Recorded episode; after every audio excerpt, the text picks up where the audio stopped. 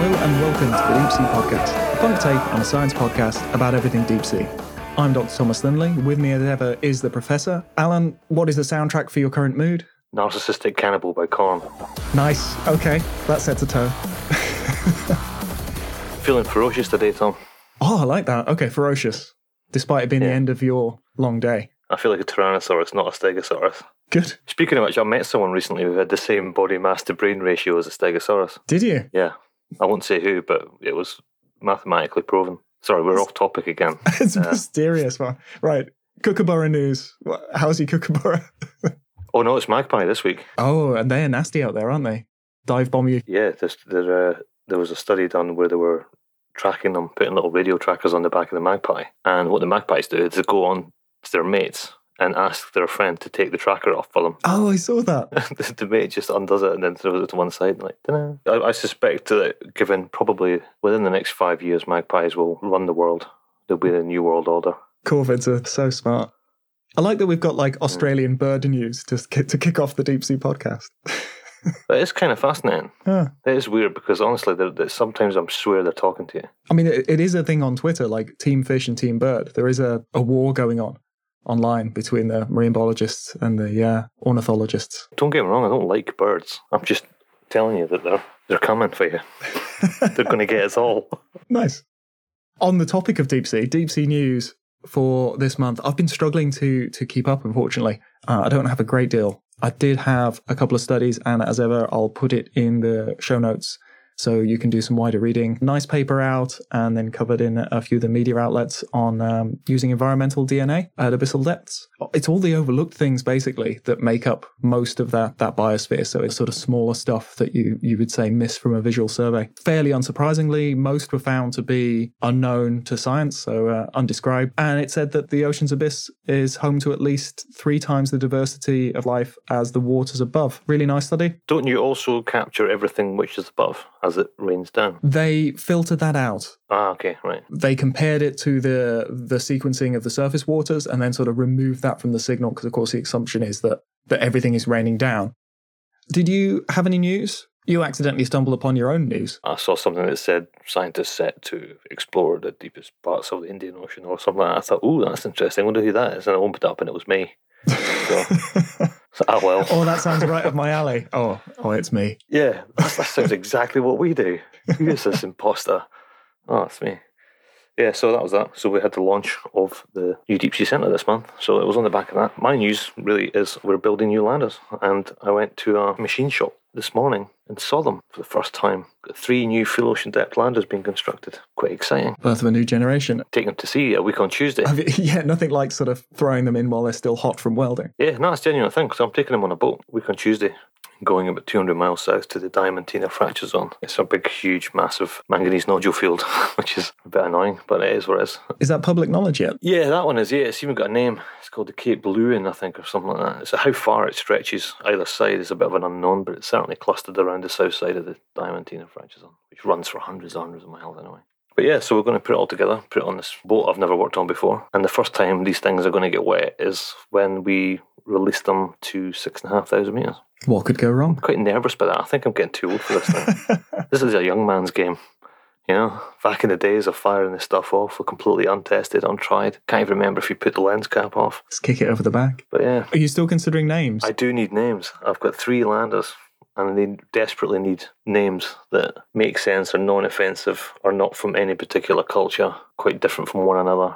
Is it you have the tradition that they don't get a name until they're successful? It was, it was. So Hadal-Lander A eventually became Alfie, and Hadal-Lander B eventually became Nacho. But then both of them died, so Hadal-Lander C never got a name, and it's miraculously still mostly kicking around. So maybe I shouldn't give them names. Maybe I should just call them D, E, and F. Well, because we're getting superstitious. Yeah. We try not to get superstitious, but there's something about bad days at sea which kind of make you superstitious.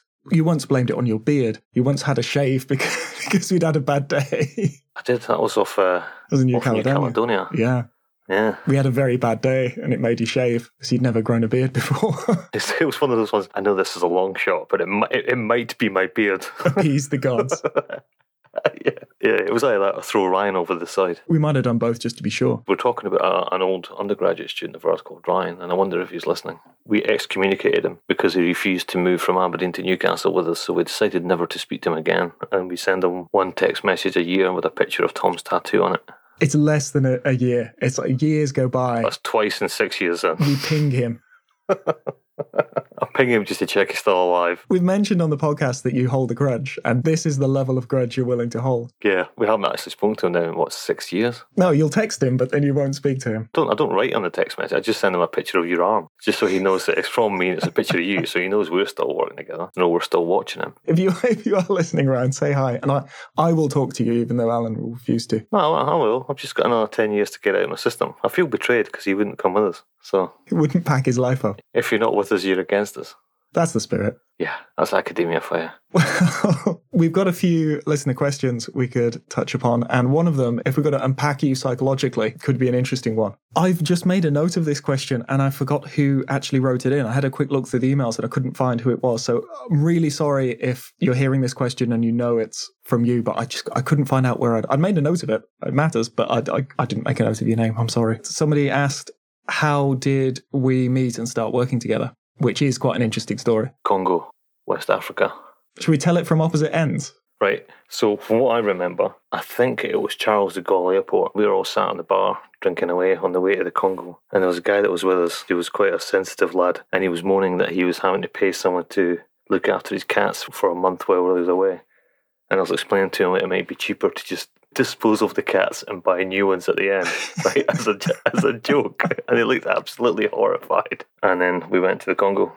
From from my side of it, I was working with a marine survey company doing environmental surveys, usually before sort of oil and gas development. So you check what the habitat was beforehand. You would uphold the environmental legislation and basically monitor that it wasn't too badly damaged with the bit of work that had to be done. So that was my old hat at the time. But I wanted to get back into sort of research. Like I wanted to go out into the real world a little bit. I thought that would grow me up really well. And it was a really tough life, so it did. But I wanted to come back into academia. Alan came on board with, it was the Robio lander at the time Yep. as one of the survey devices. We got on really well anyway. It was great fun working together. And I really fell for the lander system because even though I'd had an interest in the deep sea, it, it had always been classically those those trawled up specimens and not seeing the animals in their right light. And then suddenly there was this device that was really low impact. It was really easy to, to deploy and recover. And then you got to see the animals in life in these really beautiful pictures. And it was sort of showing me the deep sea in a way I'd never seen it before. And so I just loved that as a method. Uh, especially because you didn't have to kill anything and you got all this great data. So yeah, we just sort of got on really well, and that was the opportunity to get back into academia and started working with deep sea corals. Then was the first step into getting deeper and deeper. Also, much nicer version of the story than disposing of cats. And Then cats is like a single use camera. Yeah. Use it once and then you can buy a new one. I remember in that job one day that all the power just went off and the whole ship just started drifting sideways. And it's like 40 degrees outside. And it's just like the zero power. We're all sort of sat on the deck going, uh, what are we going to do? Someone said, don't worry, the chief engineer is on this. At that point, the chief engineer just came running out on deck wearing ear defenders, was holding a sledgehammer, and then went down the stairs to the engine room. And about two minutes later, you just hear the generators come up again. You're like, oh, okay. so whatever, whatever was wrong with, doing. with the ship, it was fixed with a sledgehammer. it's like, all right. It was the closest I've ever been to being hit by lightning. If I remember right, we had to drop somebody off. I think it was in Soyo, Angola, or something like that. We came into some little harbour somewhere in Angola, and it was just this enormous, like, tropical rainstorm. And then it was like lightning, like, hit the ship or something. I don't know, but it, oof, that was something else.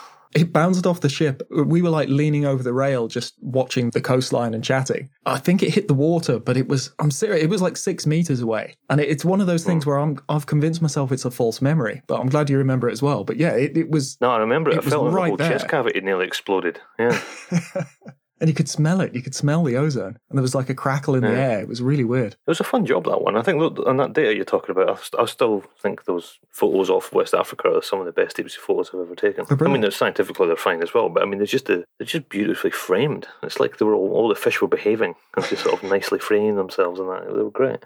It's a lovely camera that. It was. We were shooting it in sort of dingle dangle, looking down from above mode, and then also in the in the profile mode, which gets the really attractive Mm. pictures where you, you sort of look at the animals from side on. But yeah, I, I just Yeah. remember being like blown away by this piece of kit because it was just You get, you get to see it. You get to experience these animals, and that- that's not how I'd seen them. And we were using a drop camera, so it's not like I hadn't put a camera down into the deep sea before. But just I don't know, you get so much more of the fish's personality when they're sort of posing in front of the camera rather than just sort of Yeah. skimming along. Oh, we never said when that was. That was, if I remember right, April 2008. Your memory's so much better than mine. Was it really that long ago? Yeah. My life's just accelerating. Time is passing much, much quicker. Oh, yeah, yeah. You'll be dead before you know it. So, I mean, one day the magpie will come and take you. Well, someone told me this morning about the number of children who lose eyeballs. Oh, jeez. I know. It's just like, really, is there anything in this country that doesn't want you dead? Even the animals we have at home, it's like they've got the eye-eating version. I know. There's, I've got a bush in my back garden which apparently is only poisonous to children. Oh my god! and they call it the Hansel and Gretel bush, and it looks like it's made of sweets. Yeah. it's just insane, isn't it? It's just like every story. It's like, oh no, be careful because that'll kill you. All right. It's lovely here. Anyway, so what was the other question? So the other one I do remember that was from Shelley, and it's more of a thought piece. I don't actually know the answer to this, but the stereotype that say goldfish only have a three second memory is that true of deep sea fish? But that sort of idea that fish are very stupid and have no memory. That got me thinking because a lot of the deep sea fish, the brain is a really energetically expensive organ. And so they've actually stripped it down as much as possible. And so what do deep sea fish have to remember? Do they have any memory? Why do goldfish get a bad deal in this? I guess just people's like exposure to them. Are any fish clever? Oh, definitely. Some are really smart. So things like pufferfish or members of the cichlid family, they will look you in the eye when they're looking at you. But you're right. I remember drinking in Prince Albert II of Monaco's museum. I can be entirely out of my depth. Uh, and just drinking champagne, leaning against the tank of the pufferfish. And it's just I was just sitting there having a nice little chat with the Prince Albert's puffer. They're really smart. It, it seemed very intelligent, I must admit. We had some freshwater rays at the aquarium I used to work at, and they learnt the uniform. So members of the public go past and they ignore them. But somebody wearing the aquarium uniform, they'd start begging and sort of trying to get fed. I thought that was amazing. Yeah, I don't think we're ever going to figure out the whole deep sea thing because the problem with deep sea is you can't study them alive. Yeah, not right now at least. So how do you do an experiment to to figure out if it's memorized something or not? even sort of whether it would need to. I couldn't think of something that they would need to remember. They just need to respond to stimulus and there'll be evolutionary selection for sort of certain certain instincts. But I can't think of anything where they would need to learn to cope with something because we as we've discussed on this, some of them can't even cope with a complex structure with a three-dimensional shape Yeah. because they're so used to being out in open water. Wow. So what you're saying is deep sea fish are so boring they don't need to remember anything. It might drive you insane if you're going to live for 60 years and never really see anything. Maybe that's it. Because yeah, if, if you remember such a long and boring life, it will make you crazy. Maybe in having a very short term memory is uh, what saves their life. Uh, the more I thought about it, the more I found that really interesting because the, the brain is such an expensive organ, and the deep sea fish, at least the, the ones sort of on a tight energy budget, have reduced it as much as they can. Anyway, so going back to the Congo for a second, those were, I think, a remarkable set of images. And unfortunately, most of them have never really seen the light of day. I think some of the sharky ones, the Portuguese dogfish ones, have been in various magazines and stuff like that because they're quite good. But most of them don't see the light of day, and, and that's in part because I personally have never been very good at submitting these things to online repositories. And that's a thing that's becoming more and more popular these days. I think we are going to go down that route in one way or another. It's incredibly valuable, I think, because certainly in the business we're in, is the taxonomic drawing of an animal gives you a certain amount of information, but most of the time you don't have the privilege of having the animal in a controlled environment where you're actually making measurements that you can compare to a taxonomic description, right? You, you've basically got a video of something or, a, or an image of something, and it's really, really, really useful to compare that to as many images as you can that other people have taken. I came up recently, actually, we had a paper submitted and we had a picture of the animal in the paper. And one of the reviewers said, You've got to take that picture out because unless it's a taxonomic drawing, it's just a pretty picture and it doesn't mean anything. And they actually made us take it out in the end. Really? I, I really disagree with that. If I read a paper on an animal, I'd like to see a picture of it. And it also means that, you know, this is species A, this is what it looked like at this particular point in time, and this is what we're referring to it as. And over time, as let's say there's 100 papers published on that, there is that sort of visual record of what that thing looked like, which I think is incredibly valuable, and not just saying, well, we don't have to show a picture of it because you've named it. Well, there's two elements. There's like, just trust us. No one can then check your ID. Yeah, because there has been cases where we've got it wrong and someone else has got it wrong, and you look back on something ten years later and you go, "Hang on, that species number three or whatever it is, that's probably not that now," because we've we've gathered up more and more images, and once you get those big libraries going, it's easier to to contextualize what you're working on at that point, right? And what's weird as well, this uh, I'm going in a bit of a rant now. So this particular journal, this reviewer said, no, no, no pretty pictures. It has to be a data picture, if you like. And we had another paper in actually the same journal, and we mentioned in there that on this particular submersible transit, we had seen some litter, and we just wrote in a sentence like there was a couple of plastic bags and whatever. And both reviewers said you need to show that litter. And we're like, well, no, because surely the whole point of a figure or an image is to give some information that perhaps the text doesn't. So if I said we saw a plastic bag at the bottom of the sea, is anyone going to be confused as to what we were getting at with that statement? And then you show them a picture of a plastic bag at the bottom of the sea and go, ah, a plastic bag at the bottom of the sea. And it's not like you're going to compare that plastic bag to other plastic bags or take measurements of this plastic bag. You know, I thought that was really weird. Within the same week in the same journal, someone's saying, take a picture of the animal you're talking about because it's useless. But please, please, please, please, please put in a picture of a plastic bag at the bottom of the sea. So I, I dug my heels in and refused to. One of them even said, because it's a really good bandwagon right now. Really? As clear as that? Yeah. Mm. Yeah. So anyway, the point is that these big image archives repositories are actually becoming really, really useful. It's great for joining us up.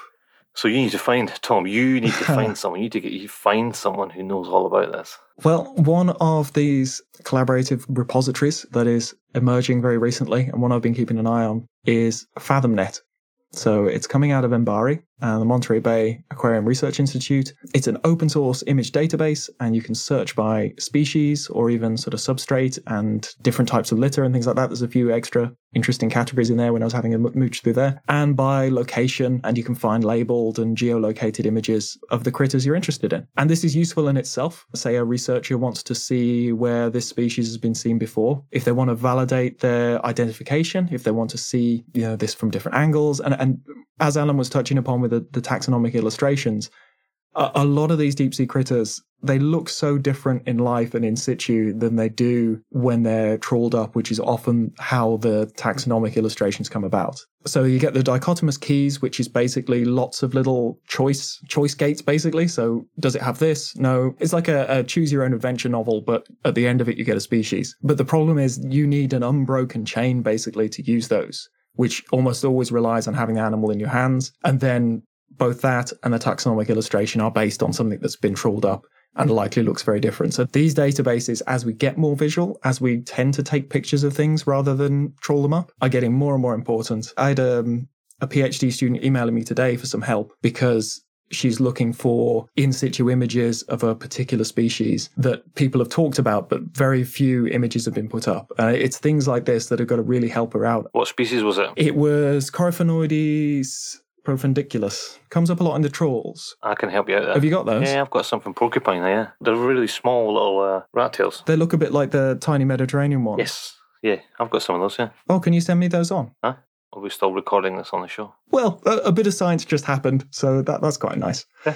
Yeah. Oh, she'd be really grateful because she did ask if you had any. So yeah, and, and wider patterns might emerge as we start putting all this data together. So maybe we're going to spot, oh, hey, this color morph tends to be in this area, but the darker ones tend to be down south and things like that. L- little interesting things that emerge after you get lots and lots of data. So this is already enough. This is already like super useful to the community, but anyone tech savvy is going to notice that loads and loads of painstakingly labeled images of something from all sorts of different angles in all sorts of different conditions is exactly what you need to train a machine learning algorithm. And then things get exciting. Doing things we've never done before, basically, like a bit of a technology renaissance. So, really exciting field that I am very excited to talk to someone about. And I have managed to secure a FathomNet co-founder Kakani Katija. She is a bioengineer at the Bioinspired Lab at MBARI, also a visiting professor of aerospace. She's a Natural Geographic explorer and a former USA ice dancer, I noticed in her portfolio as well. And she was really, really good to come on the show. Due to scheduling issues, we were a little bit tight getting this interview in, and it's the Ocean Sciences meeting this week. She is absolutely swamped, but she was good enough to come on and have a quick chat to us. So, uh, like, a really impressive person and a very willing person to sort of give up her time to to have a chat with us today because uh, she did not have time for this. So we're we're very grateful that she did take the time.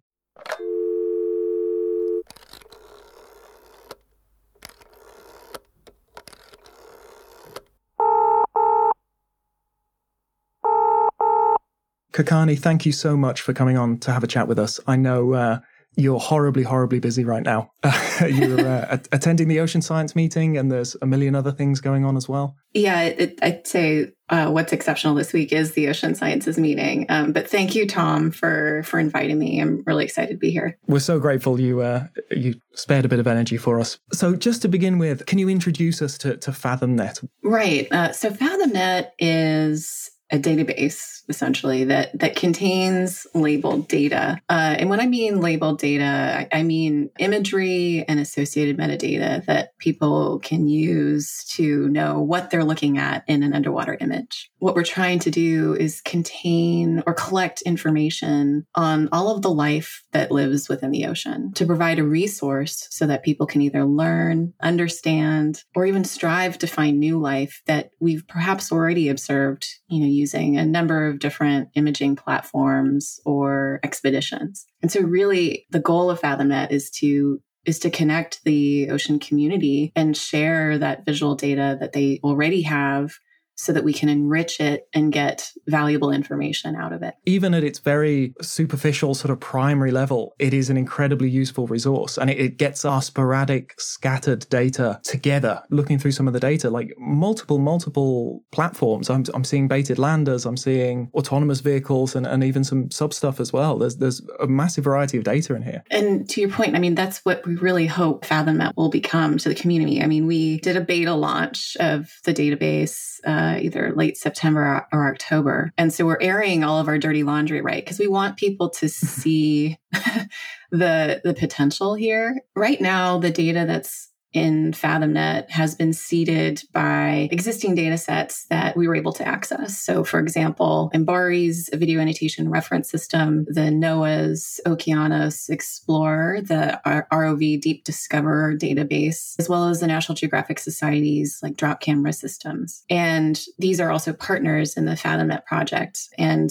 using that labeled data that already exists in these databases, we were able to ingest them into FathomNet. And really it's it's kind of this initial demonstration of, of what we can do with something like FathomNet, which can host distributed labeled data. So if you are a researcher in the UK or if you're a researcher in Japan or South Africa and you have labeled data, FathomNet can aggregate that information and then make it available to anyone who wants to use it. At least in the last decade, maybe the last 20 years, we've had a real deep sea renaissance almost, uh, certainly in the extreme depths, we're going back again. Mm-hmm. And it mm-hmm. feels like there's been a big shift in the form of our data. And now it's almost exclusively visual. You know, most of our data is visual currently. Mm-hmm. So, what's the current bottleneck in understanding the deep ocean now that we're getting all this visual data? The biggest bottleneck, and you know, the marine imaging community will totally unanimously agree with me on this, is is actually processing that information, right? Turning pixels into actual data points like animal names, concepts, abundances, densities, right? And then making that available to researchers or management institutions, et cetera. So it's processing that information, converting visual data to something that can be useful for researchers is the massive bottleneck that the community is facing. And I think that might be surprising to the sort of average listener who maybe doesn't work in marine science is that footage of the deep sea, we talk about how rare that is and, and what an opportunity that is. But actually our bottleneck is processing it. There's more mm-hmm. video and images than there are skilled people who can turn that into data and turn that into something usable. The tragedy of that is that within a certain project's funding or within just the interest of the research group that's working with it, mm-hmm. there's actually a lot of data that's lost, that's wasted because nobody has the time to, to really process it. Well, absolutely. And then, I mean, there's the time, but then there's also the expertise. Like you mentioned, a lot of labs or a lot of groups hire volunteers or interns or graduate students to process visual data. But for particular question, like something about maybe fish distributions or coral distributions, the focus then is then on those groups. But the challenge, right, is visual data is so rich with information. You know, you've got entire communities that you can be characterizing with that same data set. And so, you know, one, having that expertise to be able to identify everything in visual data is extremely hard. Never mind that we really haven't supported taxonomy communities, right? I mean, that's unfortunately yeah. a community that is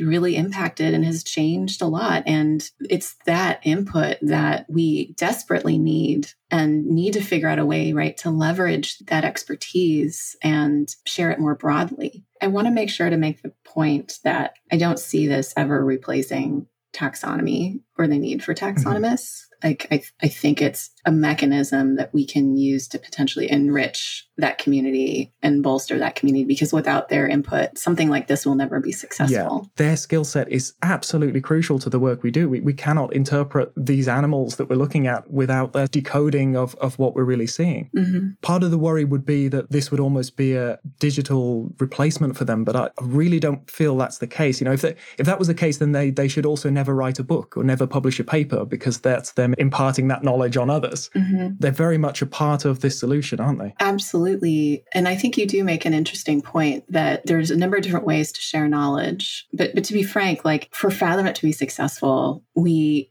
absolutely rely on taxonomists or parataxonomists to, to be providing accurate information or contributing to FathomNet directly. You know, for example, there's a huge community of individuals that watch ROV dives that are on the internet or live streamed. And this community of people, I mean, they're just so amazing and phenomenal. And they, over time, have really enlisted the help and the input of professional taxonomists. Like, what is this squid? Let's tweet out to this person. Let's get this information. Yeah. And we'll get an ID on YouTube, right? Yeah. Like in somewhere hidden in a YouTube chat. And now I'm not saying that that isn't fantastic, but then what happens to that YouTube comment. It doesn't go into a database anywhere. It, it, contributes to knowledge, but it isn't packaged in a way that it can be shared more broadly or accessed more broadly. And so that's something that we're really trying to address with FathomNet and the future of FathomNet, right? Is to create a repository where all that knowledge can be searched and accessed and and shared and also built upon right because how many times have we probably visualized or observed an animal that we haven't described yet. You know, there's all of these I could go on forever and ever about this, but but I but I really think the only way for this to be successful is if we have a, a strong community around FathomNet, and that includes taxonomists and computer scientists and enthusiasts and obviously the marine science community. What I'm hoping is that FathomNet will be able to provide that community glue to bring all of these expertise and knowledge and frankly excitement about the ocean in one place. And I think it may even encourage the next generation. When we're trying to becoming a taxonomic expert, suddenly there's this new version of it where information is coming from all over the world, from sort of autonomous vehicles and things mm-hmm. like that. And, and you are the expert and pitching that to the next generation is something very exciting. I think there'll be this modern interpretation tempt people into the field, which is a really meticulous and intimidating field for a lot of people. Yeah, it's really important for us to figure out mechanisms for us to leverage expertise when it truly is needed. There's a lot of animals that researchers have seen a number of times. There are instances where animals haven't been seen very many times. And so, how do you create a discovery pipeline that is efficient and knows when to reach out to the relevant expertise when it's actually needed. And that's all built into this. But what I hope is FathomNet is the first step for us to, you know, essentially be able to build that community. What the data within FathomNet will hopefully enable is the training of algorithms like machine learning or deep learning algorithms that will allow us to automate the processing of underwater visual data. Based on what I know and what I've seen with algorithms, even cutting edge algorithms that are emerging from the CVPRs or the NeurIPS of the world, I don't see artificial intelligence completely replacing people with expertise. But what I do see is an opportunity for us to take some really interesting advancements in technology and potentially creating a bridge between the taxonomic communities and AI and really enrich and grow the taxonomic community, right? Providing opportunities for training or opportunities for input and collaboration and attribution that did not exist before. In moving towards, you know, leveraging the power of, of machine learning, Mm-hmm. we are no longer limited by our human senses. That at the moment, we're sort of using trichromatic cameras because they mirror our eyes. And so we can look at the images and understand those. But once we embrace this as a method, we can put some, you know, hyperspectral cameras, LiDAR, we can add extra channels of data that a, an algorithm can interpret just as easily as, as we look at an image. That's the hope, right?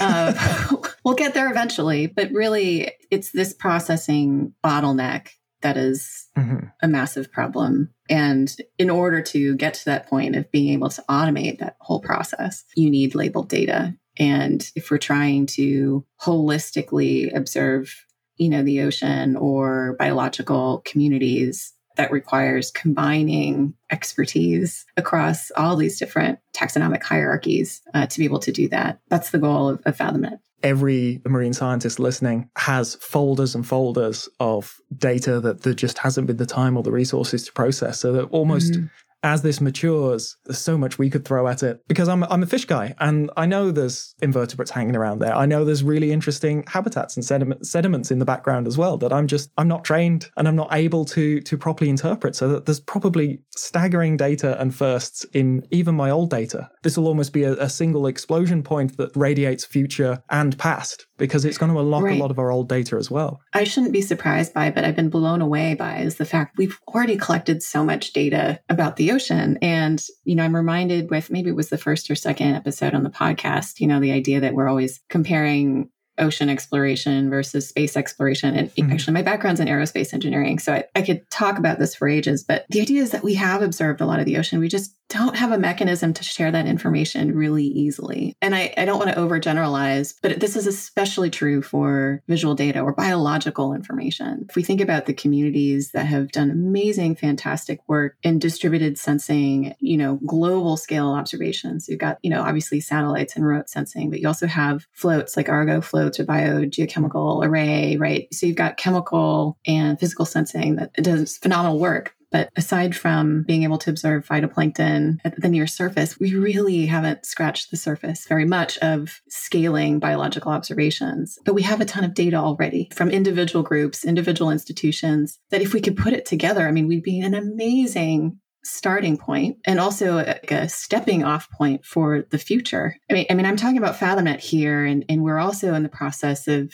building the next phase. And this is something I've talked to researchers from all over the world about is now that we have this labeled data, then how do we create an infrastructure, but also community around processing this data? And that effort's called Ocean Vision AI. The idea being that can we do something like this where we can combine expertise outside of the ocean sciences, like human computer interactions or human AI interactions researchers or video game developers, obviously computer scientists or computer vision experts, but bring all this expertise together to help address this visual data processing bottleneck. But again, for any of that to be successful, we, we need something like FathomNet. And so the only way for FathomNet to be successful is, is if we're able to build a community around it. That's kind of where we're at now. We're trying to get people to take a look give us input, tell us what they want to see or any ideas for improvement, and then we can go from there. We're trying to promote people contributing back to the community in some way. If you are a marine researcher, obviously you're, you're contributing data with the hope that you'll be able to have these algorithms that then apply to your data. But if you're a computer scientist, we weren't sure how do we create a mechanism for them to contribute back. And so what we've starting to build is what we're calling a FathomNet model zoo. It's on our GitHub.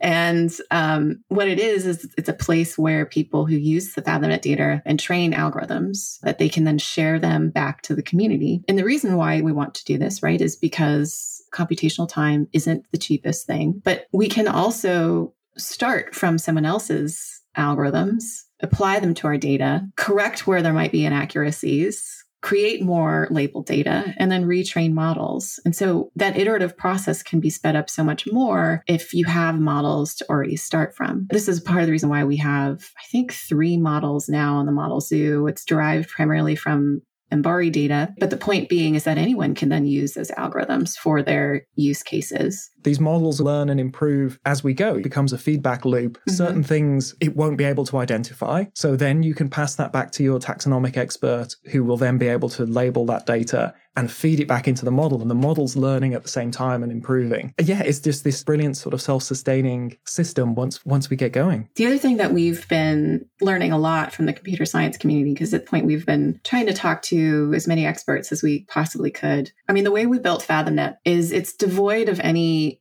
use case or any information for someone outside of the marine science community to know okay, what are the major challenges? What are the major questions that this data are trying to solve or address? And what that means is one of the things that the FathomNet team is starting to work on is benchmarking particular use cases. So if you want an object detector that will indicate all the different animals that might be in the image. The classification doesn't have to be accurate, but you know, a bounding box can be drawn around it. You know, that that's one particular use case. If you want to study or identify vulnerable marine ecosystems or VMEs, that's a very important use case across a lot of different users we've spoken with. So developing models, either binary, this is a VME or not, or individual groups within or classes within what a definition definition of VME is trying to come up with benchmarks for that kind of model is important. And then we have another group member, Eric Orenstein, who's trying to partition the FathomNet data into what we call distribution shifts. You know, the idea that if you train a model in one place, let's say, and you apply it on data that's been collected in another place, the models aren't robust. And this is a problem if it's, you know, data collected in different places, different lighting conditions, different days, different instrumentation. And this is a problem that's known in the terrestrial space as well, and it's not solved. And so by presenting the data or presenting FathomNet as a rich collection of distribution shifts, the goal then would be for us to be able to entice computer scientists and computer vision experts to work on those problems. Where we really want to be able to get to, you know, be able to ID everything in an image that we know, but also call out situations where we come up on something that we don't know or is unknown. And we can do that hopefully soon, but we won't be able to get there if we don't have this information or these data pipelines in place.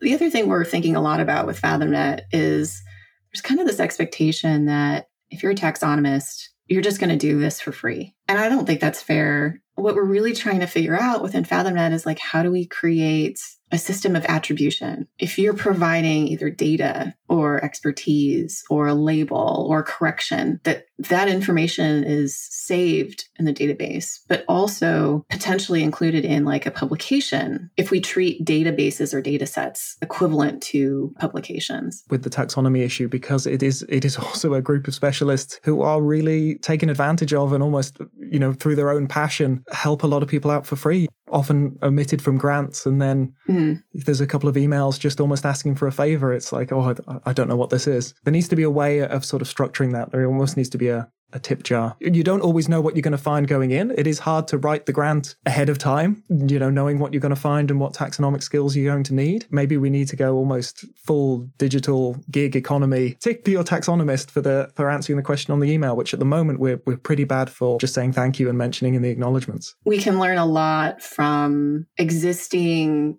platforms like the iNaturalists of the world or eBird, which comes out of the Cornell Lab of Ornithology, the ways that they've engaged professional taxonomists, but also a much broader community. Because there's a lot of people out there that have expertise. Like, for instance, this live stream oceanographic group that they have watched more ROV footage than pretty much any marine researcher out there. And I know those are fighting words, but the point is, is like this group has also accumulated so much knowledge. So, like, how do we bring them into the fold? It's like, how do we bring people who are enthusiasts into the fold and contribute meaningfully to science? And say you have an autonomous vehicle in a place that we haven't visited very often. As this data is coming in, you can have a group of individuals live stream annotating this footage. So what if one of these people noticed something odd or peculiar or oh this is an interesting animal. Let me tag it. And the flags are then notifies a lot of other researchers to have them go take a look. And if all the researchers agree oh this is odd. This might be something undescribed then you can bump that observation to the next phase of the process. But because you were the individual that first observed it, we can track that information and you can be added to, let's say, the paper or these talks as a contributor to this whole entire process. I'm sure if this has come across your mind, but like almost gamifying the process. Oh, absolutely. The amount of time and energy people say put into Wikipedia because mm-hmm. it's credited and because they're there as an editor and you can see the bits that they contributed. People are amassing this huge repository of human knowledge just for that because it's it's visible, it's seen. I'm glad glad you brought up gamifying because that's something we've been thinking a lot about. And in fact, we're working with Gautam Shah, CEO and head of Internet of Elephants, which is a group based out of Kenya that's developed games or gaming experiences around camera trap data. And I think what blew my mind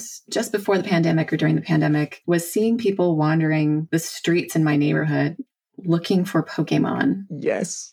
Right? playing playing Pokemon Go. This was a global international phenomenon. People are literally wandering the streets of their neighborhood looking for fake animals. And they know the habitat types, they know where they're likely to be, they know what times of day they'll be out.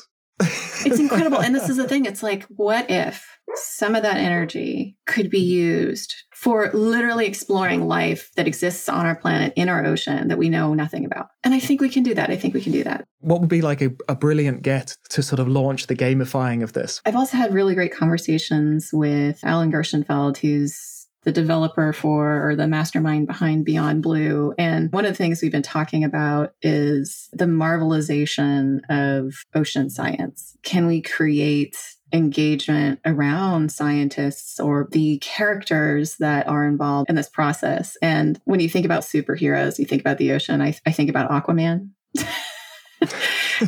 and, and would it be amazing if we were able to have Aquaman, aka Jason Momoa, like be involved in this video game concept, creating opportunities for anyone to participate in ocean exploration and discovery? Anyone listening is like a distant cousin.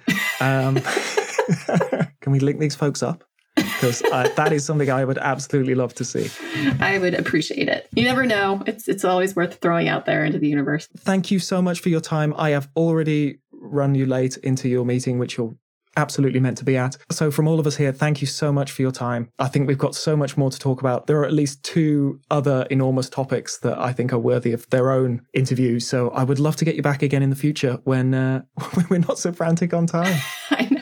Well, thank you so much for the opportunity. Please check out FathomNet. It will only be successful if, if the community participates and, and contributes. So, thank you. Fantastic. There will be loads of links down in the show notes for you to learn more about FathomNet and some of the wider topics we've discussed. Hello, this is oceanographer and explorer Don Walsh with another little sea story for you. I call this one Love at Sea Life on Board the Cruise Ships. But first, a spoiler alert. This one's more humorous than educational. However, I wanted to do a follow on to my recent broadcast on Love at the Sea. Now, in a former life, I was fortunate to get invited to be a shipboard lecturer. This is 1973. My reward was a offer of a cruise, which I took uh, after I had consulted for them about how to set up the first shipboard cultural enrichment program in the cruise ship industry. But this was not to be a bit of one off good luck for me. As an oceanographer, I could sail on any itinerary since I talked about the oceans under the ship. So my lectures were not geographically dependent on where the ship was traveling. And also, the companies seemed to like what I was doing, and I kept getting invited back. And seemed like some years I was getting more cruises than there were offered, I should say, than there were days in the year. Well, I set out to try as many different itineraries as my personal time permitted because I still had day jobs. As a result, I've sailed on 50 cruise ships for 40 different companies in my 48 years of cruising. And by 2022, I had made over 160 cruises all over the world, including three to the North Pole and several to the Antarctic. Therefore, it's no surprise in my 48 years of cruising experience, I've given me some very interesting experiences. I've tried to write some of them down. For years, I've been doodling away at a book length manuscript with the working title 50 Years Before the Buffet. Of course, I offer apologies to Richard Henry Dana and his classic work, Two Years Before the Mast. Well, I'll begin with the term captain's choice or catch of the day. Sometimes that did not refer to a menu item or some other special gift to the passengers. It was when the captain selected a person of interest among the single ladies when they arrived on board. Not saying that all the captains did this, but I've seen it happen. How could you resist? Here's an authority figure, and he's in a beautiful uniform, and some ladies could not resist. And then there were the gentlemen hosts who provided dance partners for the women who were traveling alone, but nothing more. These are men who are often widowers, so who had spent years ballroom dancing, social dancing, all they just love dancing. And so this is an opportunity to do a lot more dancing. And the companies uh, solicited this kind of person to come aboard the ships and act as dance hosts. Some of their stories, however, were epic. The poor guys were often at risk, caught between amorous ladies and the company's strict rules of conduct. And occasionally, a newer gentleman host who didn't know any better would be invited up to the cabin of one of the ladies on some pretense. And I know of at least two cases where when the lady opened the door, she was in her birthday suit. So uh, it was it was an interesting life for these guys, and I always had a bit of sympathy for them because they were often between a rock and a hard place. But as for me, I made most of my cruises with my wife. It was my way of showing her the world. As of course, as a naval officer, I saw a lot of the world, but she was never with me. So this was a great thing for us to do. Though there were times when I traveled solo. That's when the dining room maitre d' took great particular perverse pleasure in putting me at the so called Lonely Hearts table. Now, at the beginning of, of a cruise, all the passengers were assigned to a specific table, and that's where you remain for the entire trip, with few exceptions. At my table, there were the widows, divorcees, and dysfunctional couples. And I'll tell you, I cannot count how many times I had the ship's laundry or dry cleaning service remove sweaty handprints from my trouser legs due to under table hands on knees. So I didn't have a choice other than to not eat dinner, and that's a choice I favored many times. Today, most cruise ship companies do not have specified seat assignments at dinner time, and the restaurant is open for a set number of hours, and the guests are free to come and go as they please. Well, I certainly do not miss the old days when dining was not always pleasant. Remarkably, when I look in my closet, I still have some trousers that I wore on board the ships. And if I look carefully, I think I can still see faint outlines of sweaty palms. Well, that's all for now, and thanks for listening. I had a little bit of a mini rant prepared, and it's just, it's me venting, unfortunately. I totally get the attitude of, of the people who are doing this because they must get just inundated with people like, oh, I've got a YouTube channel and I'm doing this and I'm doing that. But when I'm trying to sort of publicize the podcast or even just engaging with a few educational communities like on Facebook or, or Instagram and things like that, Twitter, I think we've got some really interesting firsthand stuff. So, say in the last couple of weeks, it was your latest deepest squid paper Mhm. Alan. and so there was a few communities talking about that. So i said like oh that's great. We are the people behind that. And here is an interview with squid expert mike Vecchione, and here is some like super super relevant content for what you guys are talking about like first-hand stuff. And it gets deleted as like self-promotion. And i, Oh, I do get it. Yeah, but then like somebody puts the like super clickbaity monsters, aliens, weirdness, uh, the same story, but like butchered by a clickbaity churn out clicks website. And that's allowed to stay on the page. But i'm like we're the people you're talking about. Like i was offering to to come and talk to you about it Sorry, I'm, I'm no expert on social media. I couldn't give less of a monkeys about that. But so who's deleting you? The, the people or the platform? there'll often be an admin so there'll be multiple people who Oh, just okay, sort of right. curate the content and make sure it doesn't get off topic and things like that. And I do get that, like, it is self promotion. I don't know. There, was- there was some some other Don stuff as well. Like, there was a a submarine community that were talking about Don's Trieste dive. I said, like, oh, we interviewed him about this. Here's here's the link, and we've gotten to know Don really well. He's a regular contributor. If you're a fan of Don Walsh, then here's loads more stuff. And again, that got removed as self promotion. You're all guessing what he thought and how he felt down there. I've got an interview of him telling you, but you don't want to hear it. Oh, that's weird. Social media. And I totally get that they must just get loads of people trying to sell Ray Bans on their site and things like that. But uh, it just got a little bit frustrating when like the next comment is then a really bad article that does a really bad job of what I was trying to give them sort of firsthand. That's it. That's my rant. I'm going to stop now. No, that's fair enough. I think I'm, I'm going to jump into social media soon anyway. I've, I've got myself a Twitter account. but I only got a Twitter account to take on the conspiracy theorist who's accusing me of finding the Malaysian airliner. And uh, he just immediately blocked me anyway because he, didn't- Oh. he didn't want me to tell people that it was absolute nonsense. So I have a Twitter account now. I have no followers. Uh, a couple of people have asked me to to be their friends or whatever the hell it works. I don't know. And I haven't replied. You used Twitter correctly in that you used it to argue with someone. immediately blocked. So there. It doesn't matter though, because I, I managed to get his email address and we've had quite a hefty conversation since then. So, uh, yeah. Oh, have you made friends afterwards? Maybe it's time I got on social media so I can start like blocking people and being horrible to people and then generally spreading a bit of hate amongst the science community. Just join in. Oh, I do start to to despair, and I'm I'm realizing it more and more because like we project some of our like I wouldn't even say fringe, but we sort of project our opinions that you'd probably never say in like polite dinner party company. Of course you wouldn't. Any person you know within your circle of friends is going to have at least one opinion or belief that really gets under your skin and is the antithesis of everything you believe in. But we cope with each other in the day to day because you see that person as a rich tapestry and that's just one element. Like the reason this started coming to, to mind, there's someone I've become friends with that I think we wouldn't be friends on social media because there's some elements that we totally feel opposite of. But they're one of the absolute nicest people I know and they're they're a really good friend. And weirdly, even the things we disagree about or we haven't even brought them up, but even the things I think we might disagree about, getting to know them better, I'm just like, oh, well, if you feel that way, you're actually coming about it from the best possible angle. We just, we don't have that level of forgiveness when it's all batted around online. I suppose that's the sport of just yelling at people as Yeah, well. we've spoken this before about just a number of other scientists who've said something either to- totally misinformed or just wrong or just horrid about stuff that I've been doing. And of course, I'm not going to challenge them online. I'm not going to challenge them on social media. And I sort of write to them and say, come on, let's have a conversation. And every single time they're like, no, we're not having a conversation. We're not having a chat. We're not going to make friends. It's just that I've scored some points and that's the game they play. So I just don't engage. I don't think that's how we're built to interact. Uh, It's not. Might be why we're all feeling a bit sad.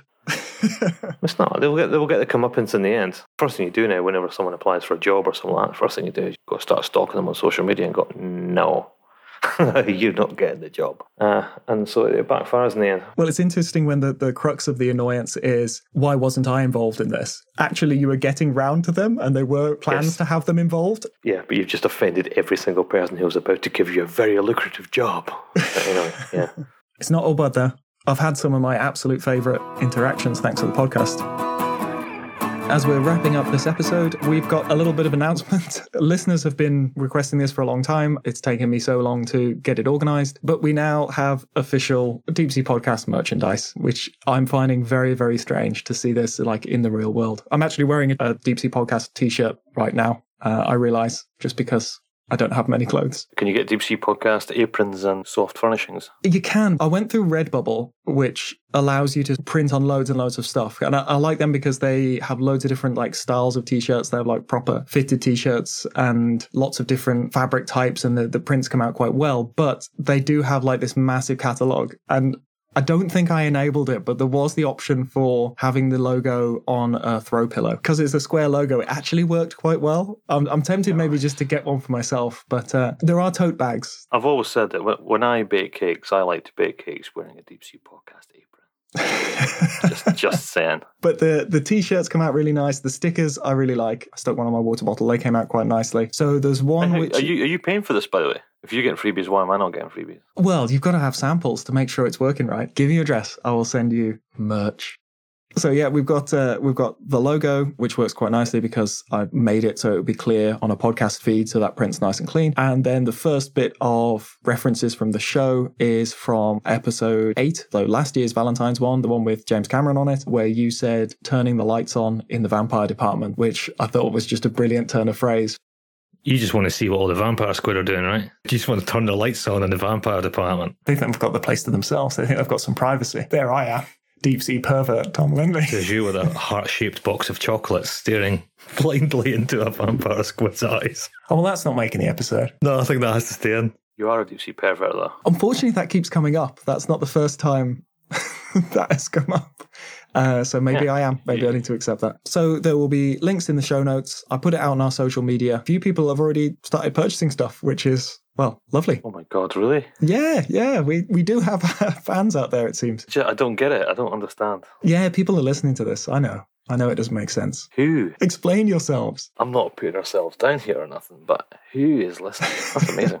so does that mean there's going to be loads of people out there baking cakes and deep sea podcast aprons? Look, you, you're really backing me into a corner with this apron thing. I, I hadn't I hadn't planned an apron. I'm sure I saw one when you were flicking through it. Well, I was showing you like all the available options, but some of them were insane, like yoga pants. Well, deep sea podcast yoga pants that would work. Do it. Make it happen. Fine. Okay, more to come. Anyone who's bought any of the merch, like, please send us pictures. Honestly, we find this whole thing really, really strange. We started this project, we really enjoyed it. We really enjoyed the way it seems to be taking off. And it would feel even stranger to see that there are people out in the real world wearing it on a t shirt. And that concludes this episode of the Deep Sea Podcast. Feel free to get in touch with us. Our email is in the show notes, along with all of our social media as well. If you'd like certain types of merch in the future, let me know and I'll see what we can do. So until the next time, we'll deep see you next time, and we abyss you already.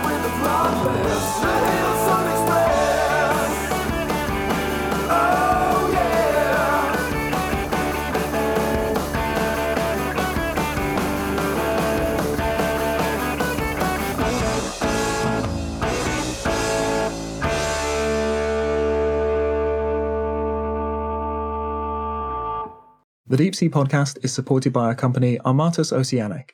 If you would like to explore the deep sea for yourself, we can help you with technology, planning, logistics, everything you need to set up an expedition. Or if you'd like to bring the deep sea to your audience, we can help with fact checking, storytelling, presentations, podcasts, this kind of thing. We want the deep sea to be accessible to everyone. I, I also have to apologize because I'm already late for my next meeting. Um, Oh, I'm so sorry. Do you need to go? yeah, apologies. Um, only because it's actually our FathomNet meeting. Oh, gee. Ah, I'm the worst. Sorry. I didn't know you had No a tight deadline. no worries.